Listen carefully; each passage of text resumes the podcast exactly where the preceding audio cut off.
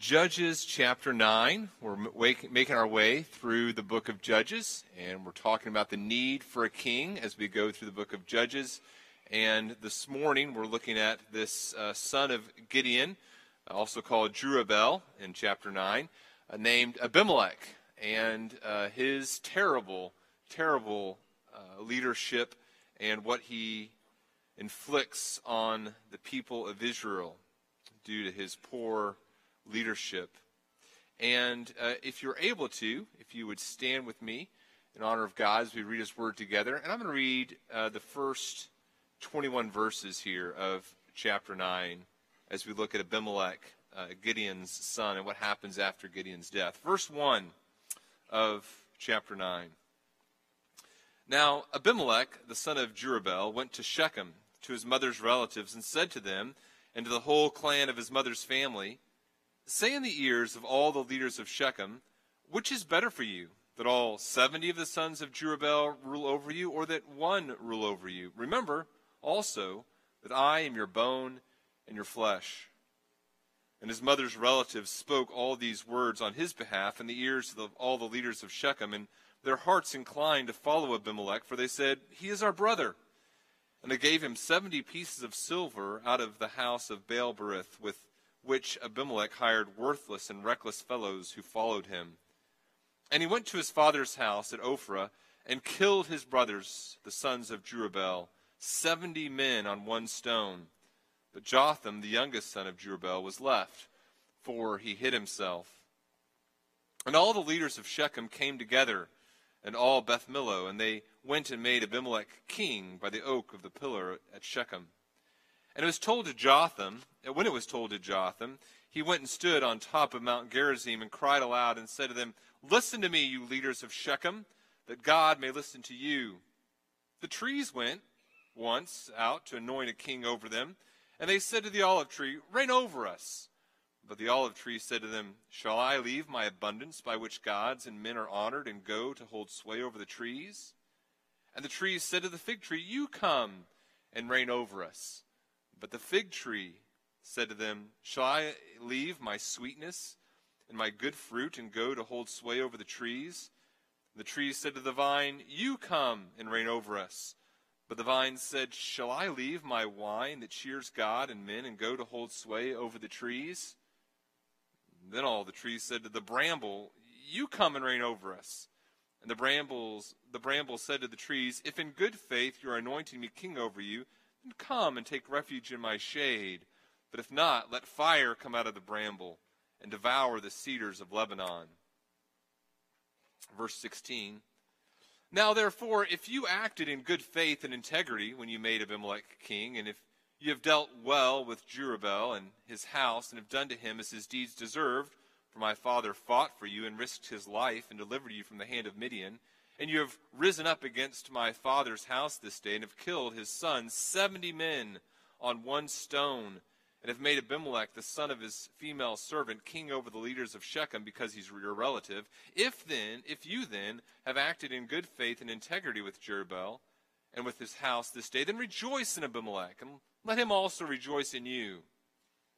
But if not, let fire come out from Abimelech and devour the leaders of Shechem and Beth Millo, and let fire come out from the leaders of Shechem and from Beth Millo, and devour Abimelech.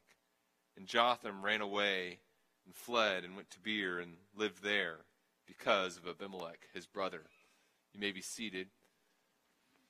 May God encourage us through the reading of His Word together this morning. And, and Heavenly Father, we do uh, pray that you would encourage our hearts, to strengthen us, help us as we've just sung to, to turn and look and, into you and to behold the, the beauty of your Son, uh, to look full into, into his wondrous face, and, and that the, the things of this earth, uh, the things that, that earthly leaders can promise us, we, we pray that those things would indeed grow, grow dim in the light of, of your beauty and grace. We pray this in the name of your Son, Jesus. Amen. Our church is not always united when it comes to uh, issues of, of politics and, and, of politicians. Uh, there's sometimes disagreement that exists among uh, well meaning conservative evangelical Christians in our church and in the society at large. And it, it seems to me over the past uh, four years, some of these divisions have, have grown greater as uh, Christians wrestle with how to think rightly about, uh, particularly President Trump and what we think about him. And, and obviously, there are evangelical, good conservative evangelical Christians who have different opinions on how to think about the Trump presidency and what it means for us as Christians. Uh, some, for example, some would, would be very uh, favorable to, to President Trump. Some in our, in our church would say, you know, it's, it's, uh, that the things that he's doing are, are good, and these are things that conservative evangelical Christians should want, the things that he's pursuing. And, and, and they would say, how, how can good Christians uh, not support him and, and help him do the things that, that he's doing? You might also know we also have uh, good conservative evangelical Christians who love the Lord who would, who would say something very different. They say, look, that the things that, that he's doing, some of them are very bad, and the way that he's doing them are, is wrong. And, how can good conservative evangelical Christians su- support this? And, and you would have some on one end of the spectrum then that are just kind of unquestionably positive, some are unquestionably uh, against, and then you have some all kind of in the midst of all that and I think those divisions, and, and you can tell me if you think that I'm wrong, and, and be wrong yourself. Um, it seems like those divisions are, are, are greater than they've they've been in, in, years past as we kind of wrestle with, with what to think of, of some of the political things that are happening in our in our country and our culture and how we think about that as, as Christians. It's nothing new. It's nothing new in the sense that, that Christians have different opinions. It's nothing, nothing wrong with having different opinions. What is wrong, of course, is when our, our differing opinions manifest themselves in, in anger, right? When there's animosity among brothers and sisters in Christ with, with how we think about different political things. We become very emotional about those things. And, and one of the things I've been thinking about over the past four years is, is I've noticed this is, is, is the question that I've been asking myself is, is why is there this disunity? Like, why do we look at some of the same events and, and have such differing opinions and, and then respond so emotionally to them at, at times?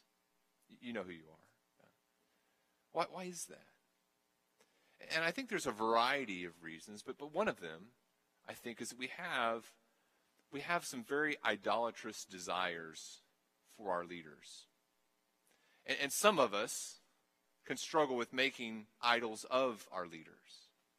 And if you say, well, that's, that's not me, then at least maybe you could agree with me this morning that that's the person who disagrees with you, right? And they really struggle with making idols of leaders or having idolatrous desires for their leaders. In other words, it's, it's perfectly right to want our leaders to do good things, but at times in our, our human, sinful, fallen condition, we look to our leaders and we say, okay, I want that leader to provide me with things that only God can ultimately provide me with security, well being. I, I, want them to give me the things that ultimately only God can give me, or I want them to give me things that I believe will give me that which only ultimately God can give me. And it's not just the president, it's, it's our it's all sorts of leaders that we look to, idolaters. They saying, okay, I want that leader. I want that person at work who manages me. I want my parents. I, I want my, my, my husband. I, I want uh, my, uh, my, my governor or my, my, the legislature. I want them to give me those things that are going to make me feel happy, that are going to bring me joy. We're looking to our leaders in an idolatrous way, wanting them to give us ultimately what only God can give us. And as they fail to do that, or as we see people oppose leaders that we believe are going to give us what we want, as we, as we see that, because we've made idols of our leaders and the things that they can give us, what happens? We become angry, we're upset, we're not responding as Christ would have us to respond.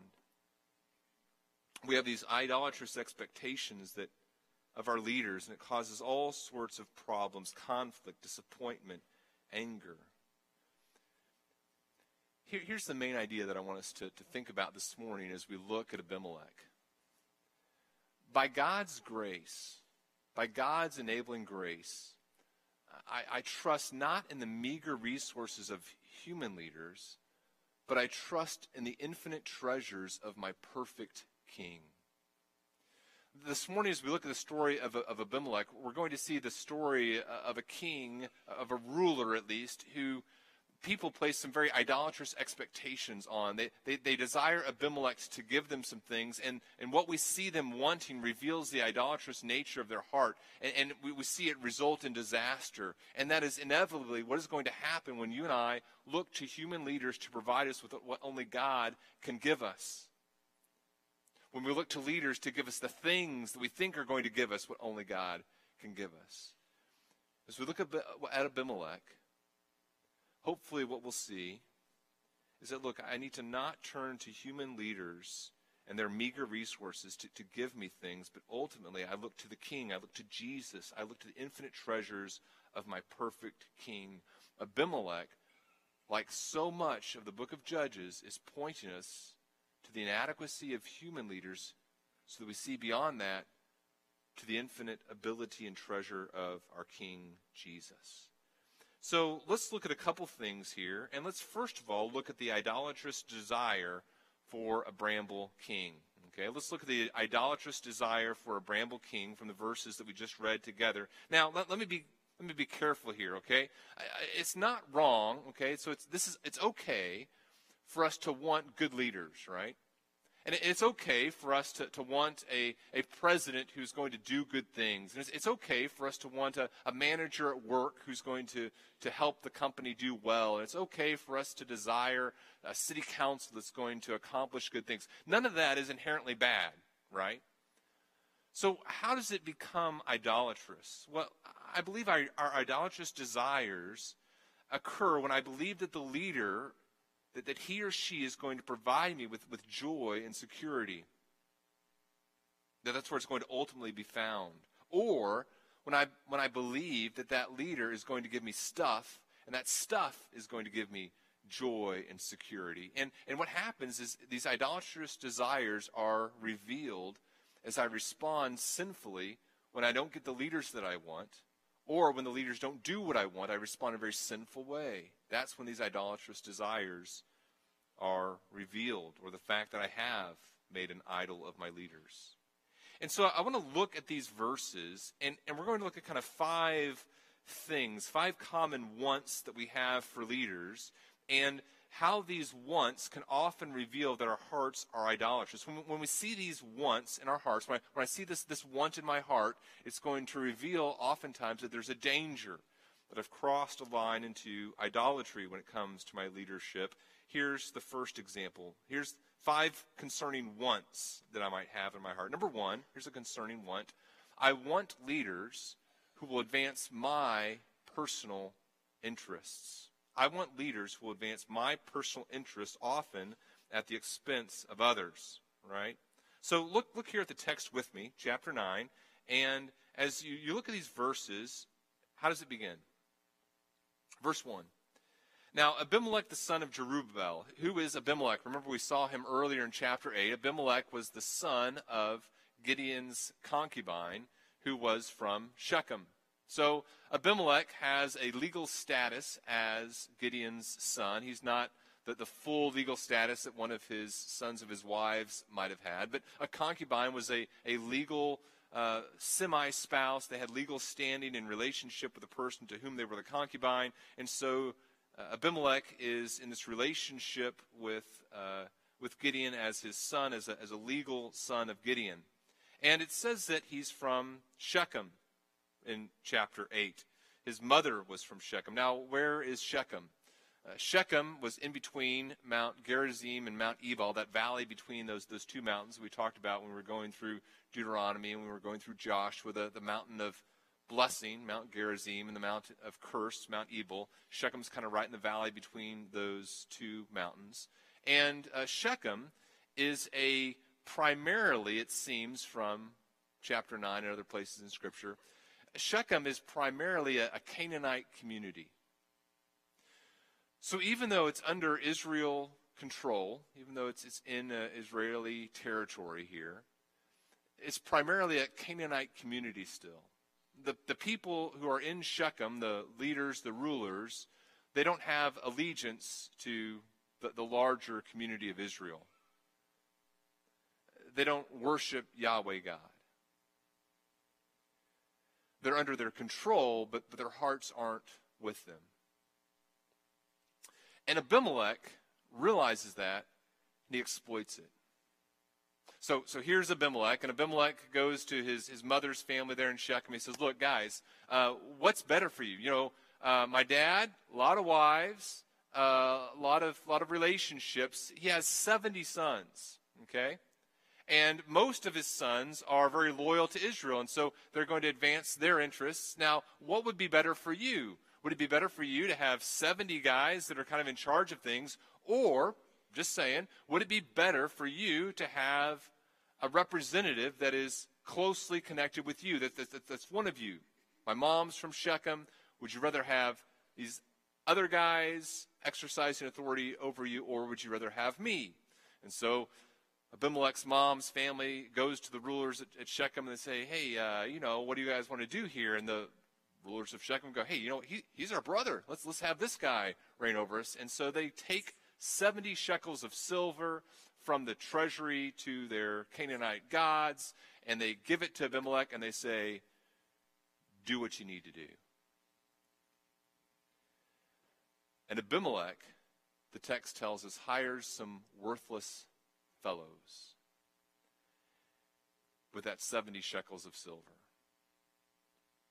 And they go out and they round up his 69 brothers and on one stone, it was probably a stone that was used for sacrifices to the pagan gods, they slaughter his brothers one by one by one. It's brutal, it's ruthless, it's effective. They kill 68 of his brothers. There's, there's one brother who escapes, the youngest Jotham, but they've dealt, Abimelech has dealt with the potential threats to his leadership, and the Shechemites have accomplished their end as well. The main concern of the people, people of Shechem was who is going to be in charge of us. And, and the people of Shechem realized, okay, it's better for us to have one of us in charge of us than to have someone else in charge of us. They wanted a leader who would advance their personal interest, and they believed that their personal interests are were best advanced by having one of them lead than by having someone else lead. And so they wanted to pursue their personal interest, and they were unconcerned. They were unconcerned at the cost that would be to others. And, brothers and sisters, that is the condition of the human heart. As I look to leaders in my workplace, as I look to leaders in my, my home, as I look to leaders in school, as I look to leaders in the political world, what do I want? I want a leader who will advance my personal interests, and I'm often, as I have an idolatrous desire, I'm often less concerned with a leader who will pursue justice or righteousness or fairness. I want a leader who will look at me and say, You're one of mine, and will advance my personal interests. That becomes my desire. I was talking with my, my sister this past week, she and her husband are in a, a different stage of life than we are with, with much younger kids. I think they have two, maybe? the oldest two or three? 13? Luke? Um, yeah, he's two, I think. And then, uh, and then I have, uh, then, then younger, okay? And so they're kind of dealing with a different stage of, of life in terms of, of their parenting. And I was, I was talking with her about that, and, and she was talking about different discipline techniques that they use. I said, you know, um, I said, I, I, think what we what we ultimately realized as we t- thought about our, our discipline is is that um, with each kid, we made. Uh, you know, you know you're supposed to parent for each individual child. We like made unique mistakes for each child, right? Each child we seem to have their own, their own individual mistakes we made with them, right? Tailor made for that child. And I said, I, I think one of the, the, the, best things, though, by God's grace, is that uh, we were able to pursue relationships with our, with our children, with each child. And, and each child, as, as we made mistakes and had to come to them and ask for forgiveness at times, I think they felt the, the confidence of that relationship. Say, okay, I, I know, Dad, you made a mistake whenever you, you did this, but I also know that you, you love me. There's a relationship here.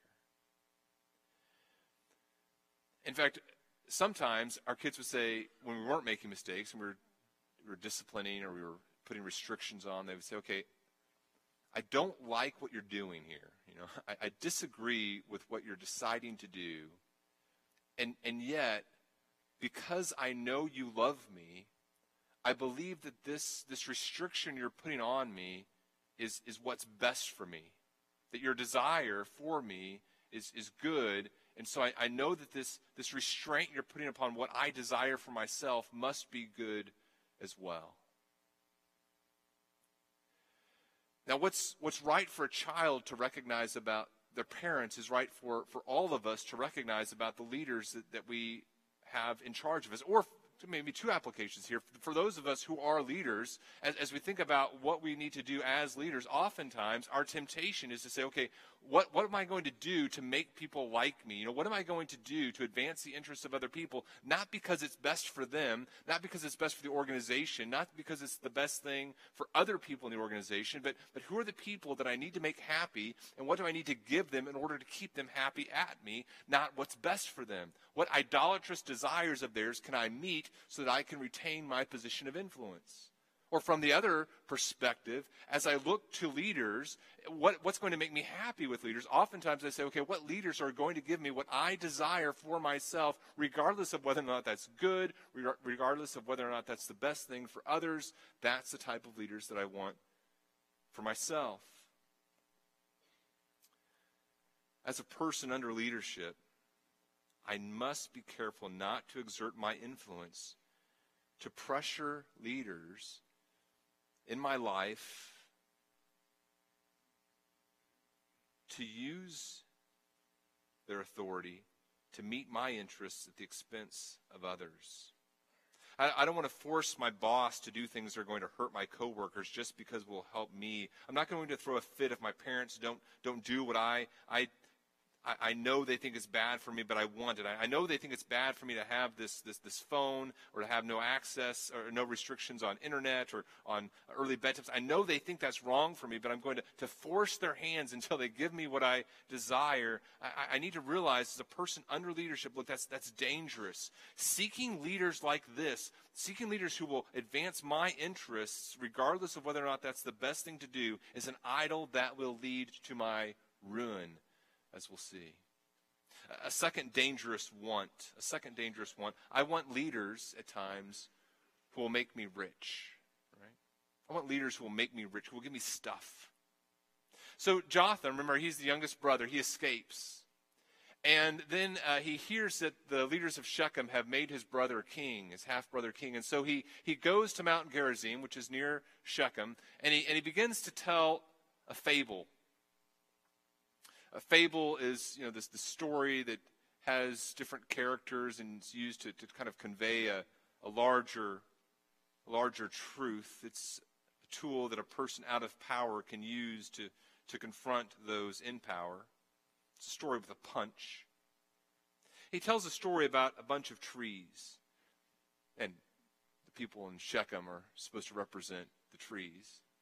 And how the trees desired to have a king, and how the trees went to different other trees to ask the other trees to reign over them.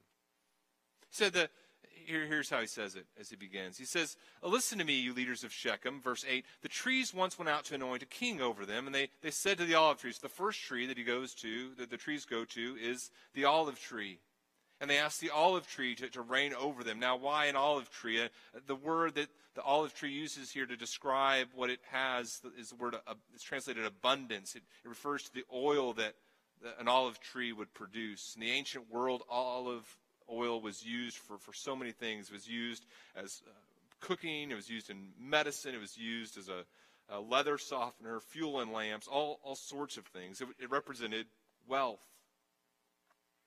And, and the olive tree, as it's asked to be the king, it says, look, if I do this, I, know, I know where you're asking me, but if I do this, I, I won't be able to, to provide the abundance that I can provide apart from being king. The olive tree responds by, by leaving his position would not be advantageous to me or to those that I serve.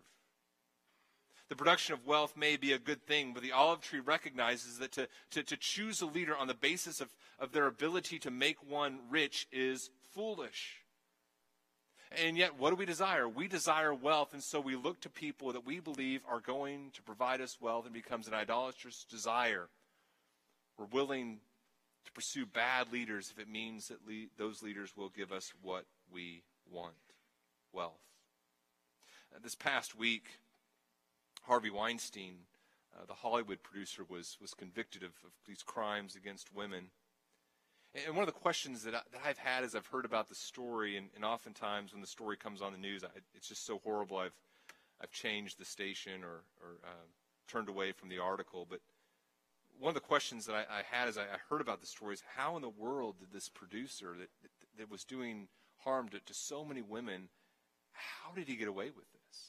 How in the world was he able to, to do such horrendous things? And it's a, a question reporter at Time Magazine asked, and this is what she wrote in, in her article as she talked about Harvey Weinstein. She said, The conspiracy of silence that protects carni- carnivores is a toxic combination of, of an army of powerful parties whose job it is to keep their client doing business, plus a cascade of tiny choices made by dozens of individuals who fear for their own fates, who are too ashamed to say anything and are unwilling to judge the sexual behavior of others. She talks about how Weinstein blackmailed people, he spied on his accusers, he paid people off, and, and then she, she, she says this. She says the downside of accusing Weinstein, the, the downside of someone stepping up and publicly saying what they knew was happening. She says that the downside of accusing him or, or publicly refusing to work with him was steep. He was a guy who made things happen.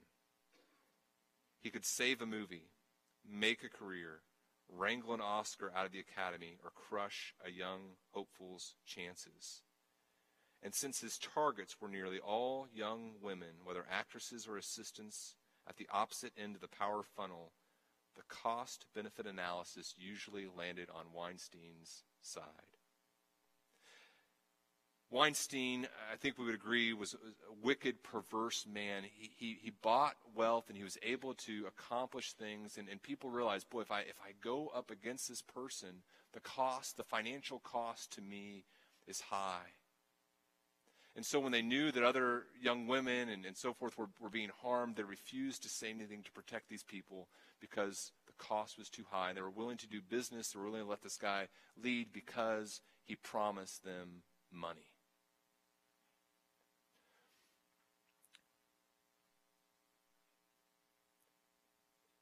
What is the cost? What's the price at which a leader can buy my soul, and I'll turn my eye to, to the harm that he or she is doing to others. An idolatrous desire says, I want leaders who will make me, me rich. Another idolatrous desire, I want leaders who will make me secure. I want leaders who will make me secure. The leader, the, the trees next go to the fig tree. You come and reign over us, they say to the fig tree in Jotham's parable. But the fig tree says to them, Shall I leave my sweetness and my good fruit and go and hold sway over the trees? And the, the parable continues by talking about a fig tree here. A fig tree represents security in the ancient world here. Micah 4, the nations are coming to worship God in Jerusalem. It talks about how the justice of the Lord, how God would judge the peoples. And it says, uh, Nation shall not lift up sword against nation, neither shall they learn war anymore, but they shall sit every man under his vine, under his, his fig tree.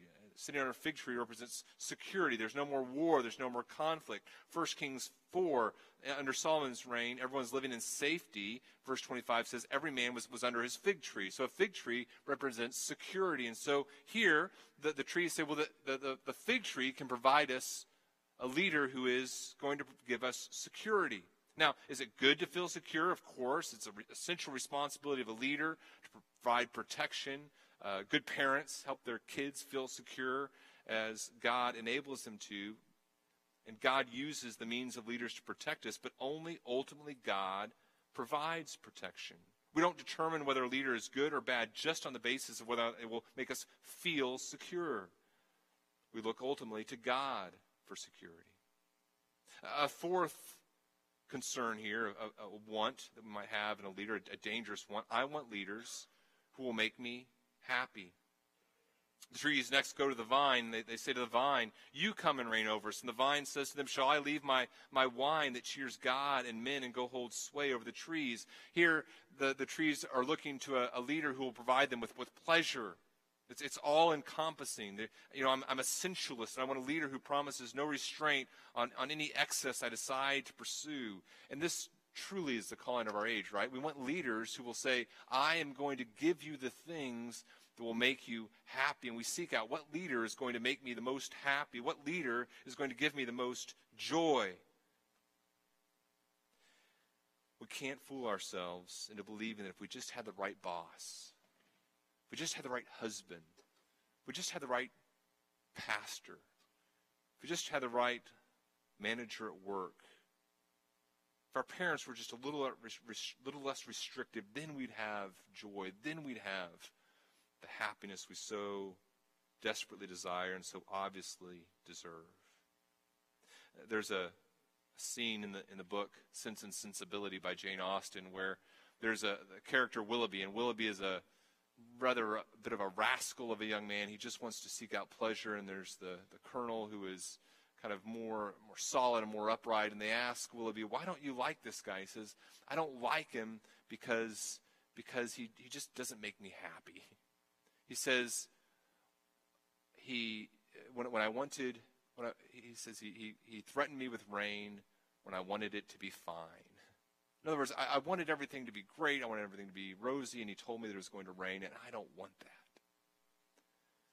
You and I want leaders who will make us happy. We want people who will come alongside of us and say, look, look, look. Doesn't matter what God has said about the path of joy.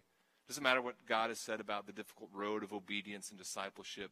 Let me give you what you desire. Let me make you happy. Don't fool ourselves with this idolatrous desire. Don't judge our leader, our leaders on the basis of whether or not they'll make us happy. Because here's the fifth thing. The fifth thing we see about our dangerous wants. Really, apart from God's divine intervention in my idolatrous heart, I want leaders who will ultimately destroy me. Right? Ultimately, left to myself, but left apart from God's grace, I'm, I'm, going to choose and want and desire for myself leaders who are going to destroy me. Look at what Jotham says next. Jotham continues the, the parable. He says, and then the trees went to the bramble. Now, a, a bramble was like a, it's like a thorny, thorny uh, bush, kind of this little brush. And uh, it's obviously not a great tree, okay? Not a source of great shade or um, provides, doesn't provide great fruit.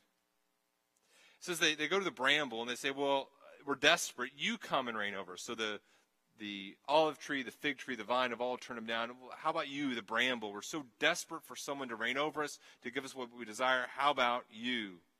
And it says that the bramble says, okay, if, if it's in good faith you're anointing me king, come. And it's a very uh, sarcastic line here in verse 15 come and take refuge in my shade. Come and I will provide you with what you need. A, a bramble cannot provide shade. In fact, in the story, what do we see about the bramble? it's combustible. And, and Jotham comes to the conclusion of his parable. He says, Here's the point. If, if what you've done, if, if you really believe that Abimelech is, is the best choice to, to rule over you and other people in this, this region, it says Israel, but perhaps there's a more kind of a smaller section of Israel. If, if you believe that's the best thing for you and you truly, honestly believe that, believe that, great. But if not, Jotham says, Here's what I want to happen. I want Abimelech to consume you, and I want you to consume Abimelech. In other words, I want one worthless person to destroy another worthless person, and I want the other worthless person to destroy them as well.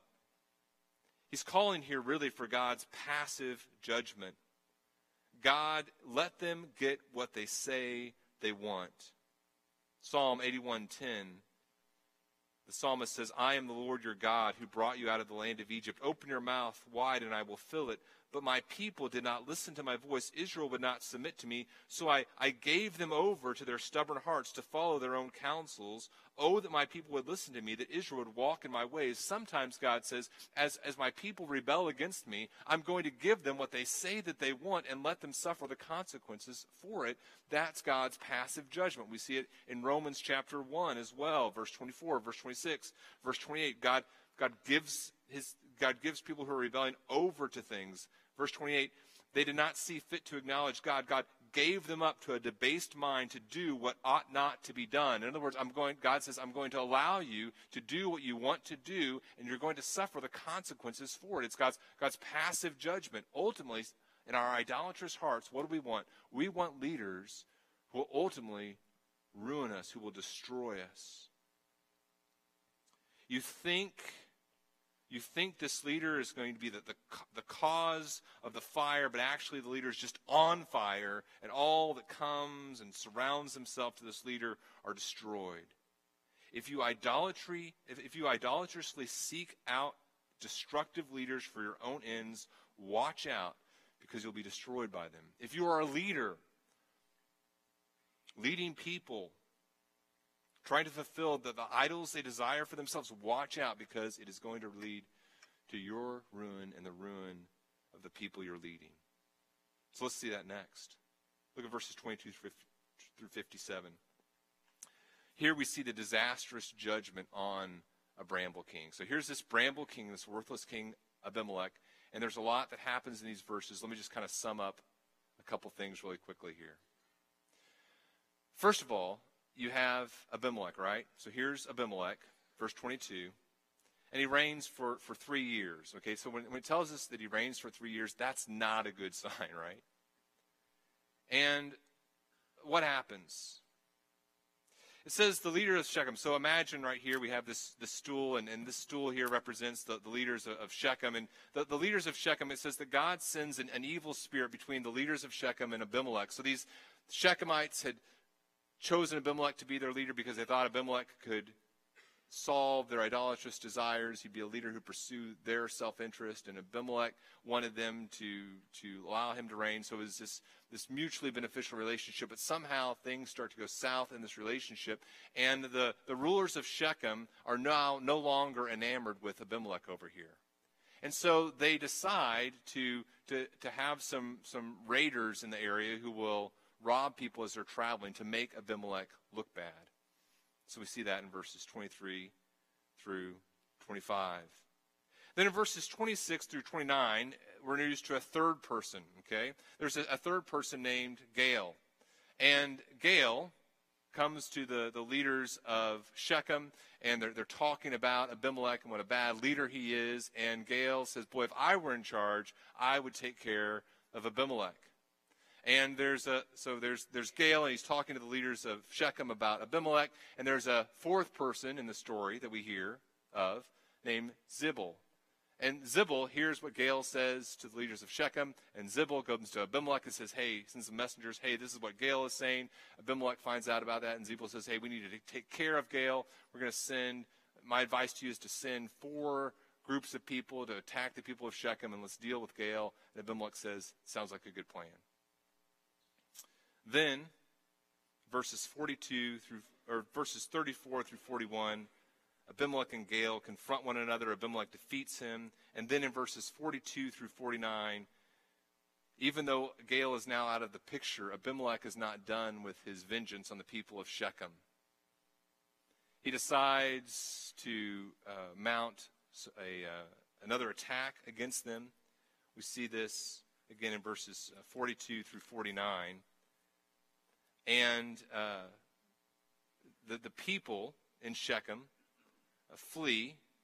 He, he takes the, the fields and he, he razes them, he salts them so that they can't grow crops in there anymore. The leaders of Shechem go into a, a tower they uh, go and they, they try to, uh, to, to stay safe. Abimelech is told that everyone's in the tower, and so he sets it on fire, right? Every one of the people uh, follows Abimelech that, that's with him and, and, and sets the stronghold on fire. And it says in verse 49 all the people of the Tower of Shechem also died, about 1,000 men and women.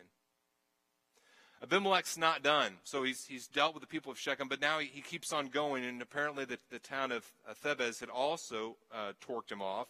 And so he goes to Thebes and he, he, tries to do the exact same thing. The people, he fights against them. They go up in the tower. He begins to try to burn it down. And it says in verse 53 a certain woman throws down an upper millstone on Abimelech's head, crushes his skull, and then he asks his, his armor bearer, Hey, will you kill me so that they can't say that a woman killed me?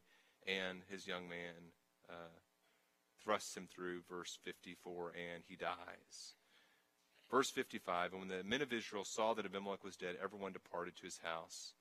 Thus God returned the evil of Abimelech, which he committed against his father, in killing his seventy brothers. And God also made all the evil of the men of Shechem return on their heads, and upon them came the curse of Jotham, the son of Jerubbaal. Wickedness consumes wickedness. Let's let's think about the response then. The response of those ruled by bramble kings. What do you do with this story, right? All of us, I'm sure, can, can think of leaders in our lives who are, who are bramble kings. They're, they're worthless leaders. Maybe it's, it's a person who's in charge of us at work. Maybe it's a coworker who, in, who influences others. Maybe it's, a, maybe it's a, a parent. Maybe it's a person in a position of, of political leadership over you. All of us can think of bramble kings who are in positions of leadership. What do we do with that? What, what hope do we have as Christians as we think about bramble kings? Here's number one. Number one, we'll go through these kind of quickly. Number one, we submit to God. Our submission to kings, earthly kings, is not, and, and rulers and governors and city council people and mayors and, and parents, it's not based upon their worth. President Trump isn't my president because necessarily I like what he does or I don't like what he, what he does. He's, I don't respect President Obama when he was president because of his inherent abilities, good or bad. I, I submit ultimately to a leader because of their God given position. My boss at work, my, my boss at work, my parents, I submit to people because of the place that God has put them. And so as I submit to them, whom am I submitting to? I'm submitting to God. 1 Peter 2 tells us that. Secondly, secondly, second encouragement, don't realize as you find yourself needing to submit to bramble kings, don't rely on human leaders to provide you with what only God can give. Don't rely on human leaders to provide you with what only God can give. Now, is it, is it reasonable to expect good things from our leaders? Of course. Should we, as we have the opportunities to choose our leaders, should we try to choose leaders who are going to advance the things that God would want them to do? Of, of course. But as I find myself in a position where I'm being called to submit to a bramble king, what do I do? I don't trust a human leader to provide me with what only God can provide. I don't say, boy, if I just had a different leader, then I could finally have joy. If I just had a different leader, then I could pro- finally have the wealth that would bring me joy. I, I don't say that. I don't rely on human leaders to provide me with what only God can give. Number three, don't judge the effectiveness of leaders by how well they meet your idolatrous expectations.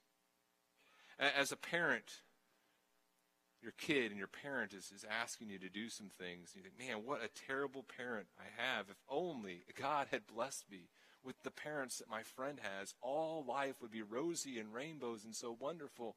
No, we recognize, look, sometimes the desires that I have for my leaders are, are not desires that are, that are that are best for the organization, or best for the family, or best for this this this entity really what I want is what's best for me. I need to ask God to give me grace to not have these idolatrous expectations and to judge leaders by those. A fourth thing I would encourage you with watch out for the fires that will inevitably consume bramble kings. And I think, I think this is helpful for us in so many areas of life. Fleshly leaders ultimately will consume other fleshly leaders. In your workplace, there are those who are vying for the idols of this world, and at times they are going to destroy one another. And as a leader and as a follower, watch out for these fires and don't compromise your principles. And in conflicts between leaders, political leaders, workplace leaders, church leaders, make sure you're not taking sides in an ungodly way. Don't return evil for evil. Don't say, you know what, because, um, because I know what your side will do, it's okay for my side to do this. I'm aligning myself with this leader, and I know that what they're doing is wrong, but I'm going to say, look, this is okay okay because what you would do is even worse. Watch out. Watch out for those political infightings. Watch out in the, in the workplace, in the country, in your community. Don't get involved in those things because you know what? Fire is going to consume fire. Wickedness is going to consume wickedness. Don't put yourself in the middle of that. Fifth, encouragement here. Pray for encourage. Pray for and encourage all leaders. Rejoice in what God allows weak human leaders to, to do. Realize that, that God may sometimes give us the, the leaders that we deserve, and yet at the same time, we believe that God loves us, that He has a great plan for our life by His grace, and He is going to be glorified in what He's doing right now. And so, even though this may not be what I would choose for myself, I'm going to pray for the leaders that God has placed over me, and I'm going to encourage them in their leadership. Again, recognizing that God can use whatever leader He wants to accomplish His purpose. And related to that, last thing I'd encourage you with trust God to save you from bramble kings, right? Trust God to save you from bramble kings. Either by replacing them or blunting their poor leadership. Here's, here's the good news. Whatever Bramble King you're dealing with right now, his or her reign is, is limited. It's limited in its power and it's limited in its time. Their reign is coming to an end. And whatever position of leadership you find yourself in, good news for you, your reign is coming to an end. What, the, what you need to do now is to say, okay, right now, whatever, whatever temporary reign I find myself in, I want to encourage them, I want to pray for them, but I understand that King Jesus is coming. And right now, I want to submit to his leadership in all areas of my life. In the leadership areas that I have, I'm submitting to him as a leader. And the other leaders that I have, I'm submitting to them as I recognize ultimately King Jesus is in charge. I know that God is going to save me from human leaders, and God is going to save the people I lead from this human leader by God's grace. Let's trust in Jesus now. Good leaders are a gift from God. I don't want to be too negative, but bramble kings are common. And so we trust in Jesus Christ. Our trust ultimately is in, in Jesus Christ, recognizing that He is our Savior, and that He provides, as we trust in Him, all that we need for life and godliness now and into eternity. Let's pray. Heavenly Father, we thank you for King Jesus. We pray that by your grace we would submit to him and him alone. We pray that you would, by your grace, cause our hearts to be submissive to you, and that you would give us joy as we behold the face of King Jesus. And we pray this in his name. Amen.